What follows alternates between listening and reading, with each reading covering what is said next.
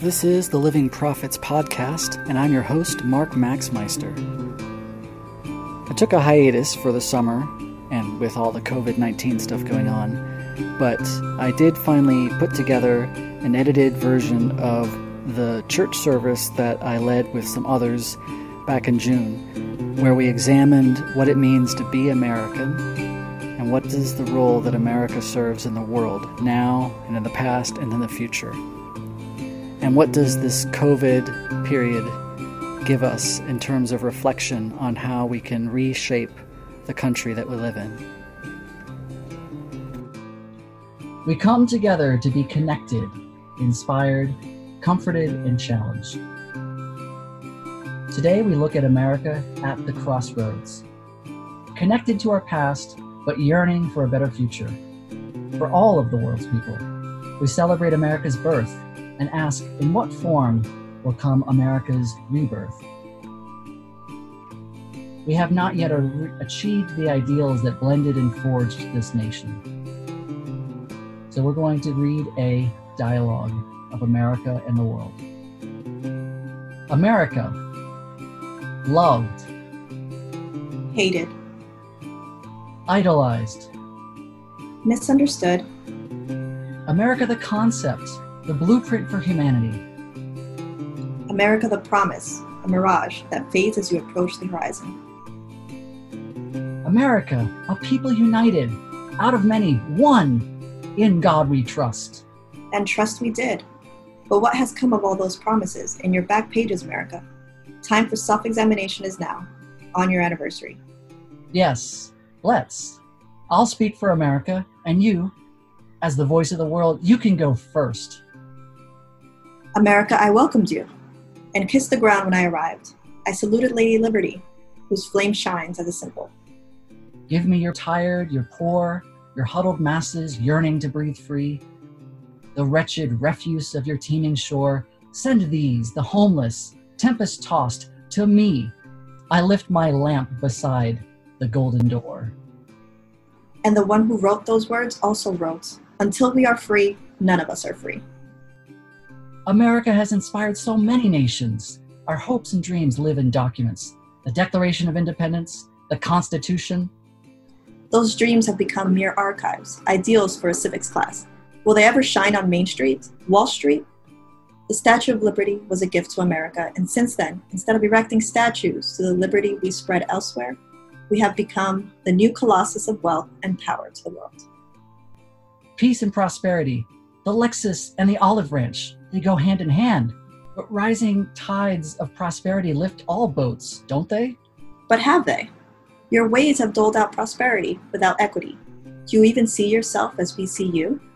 Look at your own history of how this new world lured dreamers from old world shores. Who, through every stone laid and furrow turned, did build a world never imagined before, with free religion and many hearts unchained, and many roads to justice paved many paths to the American way. All this we forged. But greed, a sly temptress was she, and when our labor failed, you looked to African shores. For hands to steal and chain, your dream became their wretched nightmare. Pioneers on fruited plains. A trail of tears behind the growing pains. Both true. Descendants of those slaves also made this land great. One of whom wrote, I am the darker brother, they send to eat in the kitchen when company comes. But one day, America saw how beautiful he was, and we became ashamed. Countries change. For the same poet believed, I am America. And right he was, but now we are America too. America has become more than a country, it's a belief, and we of the world are taking the reins from you. You're at a crossroad. Have you grown up, or have you grown old? Which path will you blaze Will you join us or go your own way?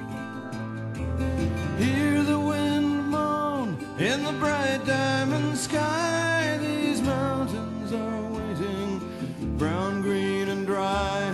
I'm too old for the term, but I'll use it anyway. I'll be a child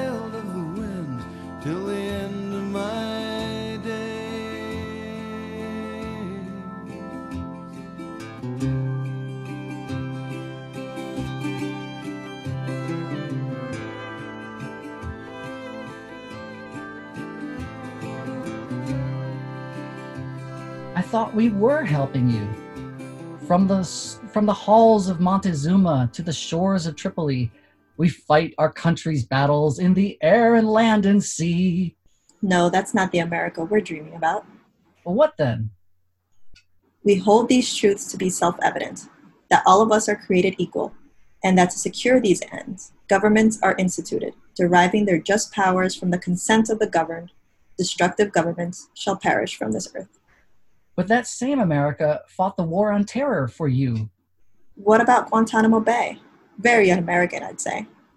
We built the Allied army that won World War II and rebuilt those conquered lands with the decades that ensued. History, like America, is full of contradictions. Like Julia Ward Howe, author of the Battle Hymn of the Republic, she is the same who created a Mother's Day for Peace. She proclaimed, From the bosom of a devastated earth, a voice goes up with your own. It says, Disarm, disarm. The sword of a murder is not the balance of justice. While singing, he has sounded forth the trumpet that shall never call retreat. He is sifting out the hearts of men before his judgment seat. Jesus died to make men holy. Let us die to make men free. His truth is marching on. And praying, Our sons shall not be taken from us to unlearn all that we have been able to teach them of charity, mercy, and patience. Mine eyes have seen the glory of the coming of the Lord. He is trampling out the vintage where the grapes of wrath are stored. Ha! The grapes of wrath. What a true American story. America, here are words from one of your own, a communist. America, I've given you all, and now I'm nothing. I can't stand my own mind. America, when will we end the human war? America, when will you be angelic? When will you take off your clothes? When will you look at yourself through the grave? When will you be worthy of your million Trotskyites? America, why are your libraries full of tears? America, when will you send your eggs to India? I'm sick of your insane demands. When can I go into the supermarket and buy what I need with my good looks? America, after all, it is you and I who are perfect, not the next world. Your machinery is too much for me. You made me want to be a saint. Businessmen are serious. Movie producers are serious. Everybody's serious but me. It occurs to me that I am America. I'm talking to myself again. America, I'm putting my queer shoulder to the wheel.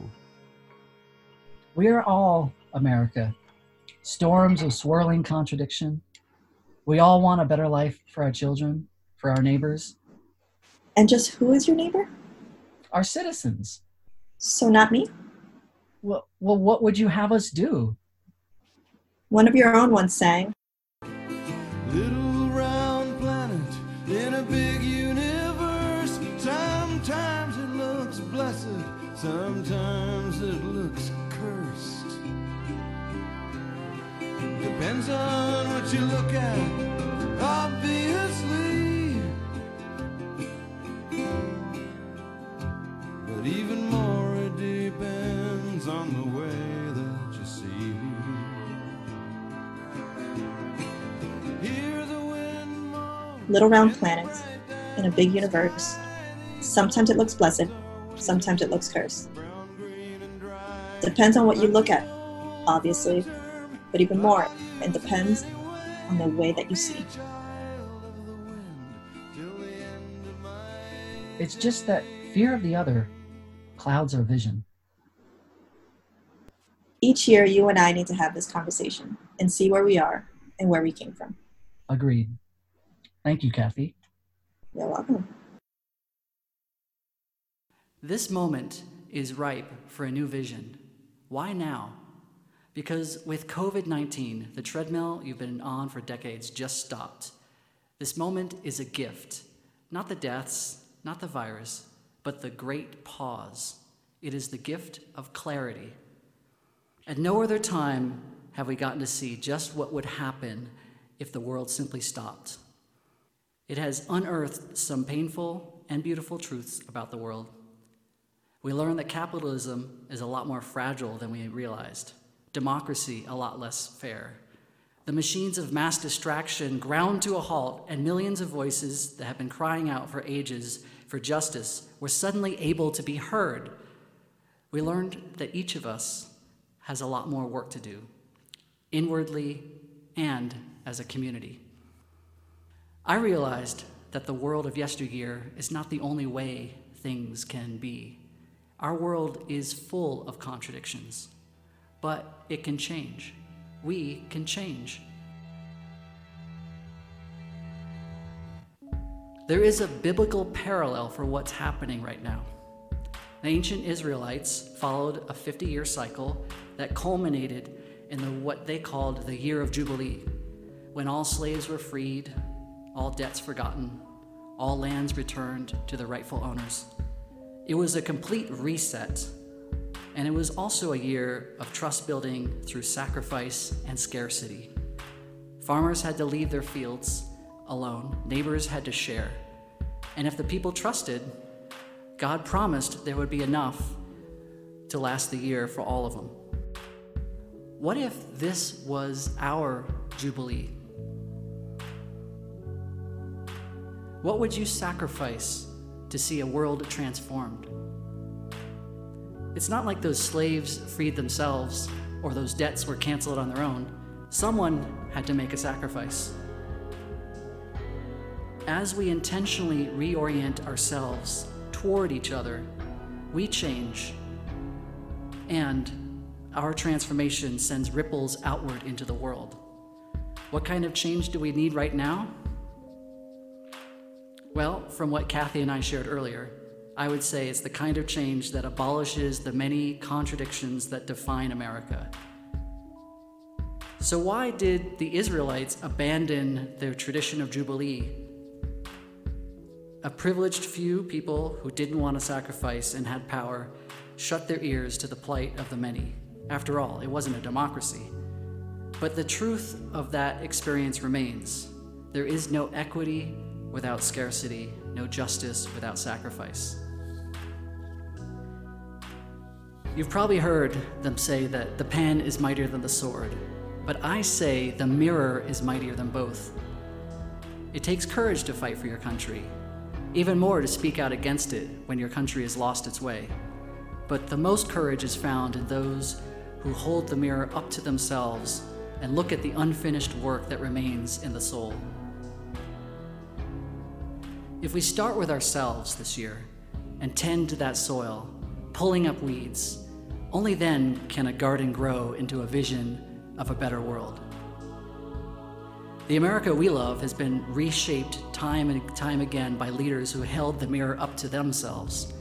When faced with a world of threats, they turned fears into hopes and elevated our humanity above our sovereignty.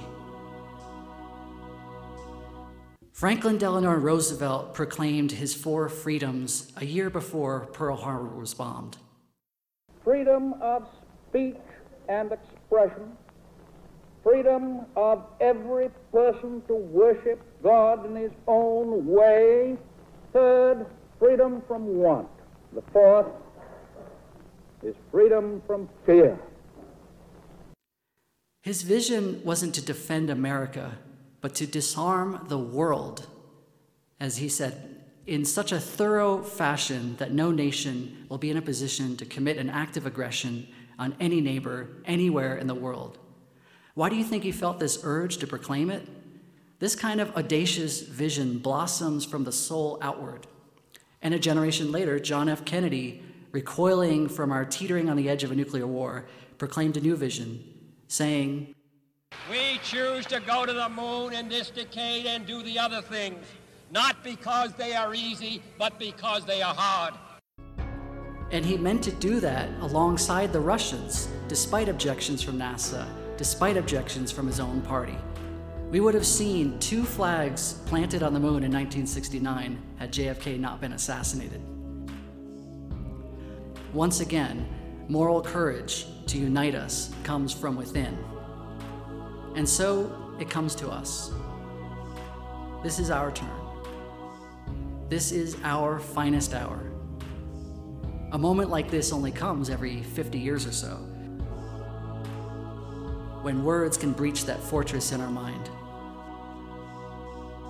Rarely are we so open to moving in a new direction, to looking at the world differently, together as one people. What will that be? Will the age of COVID 19 be a prison or a liberation? The choice is up to you. Blessed be.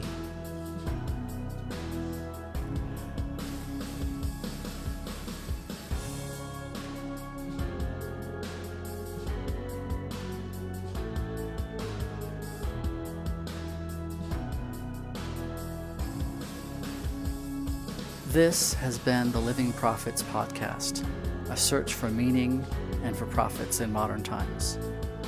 If you like this, go to Apple Podcasts or Spotify and give us a review. It helps other people find us. Till next time.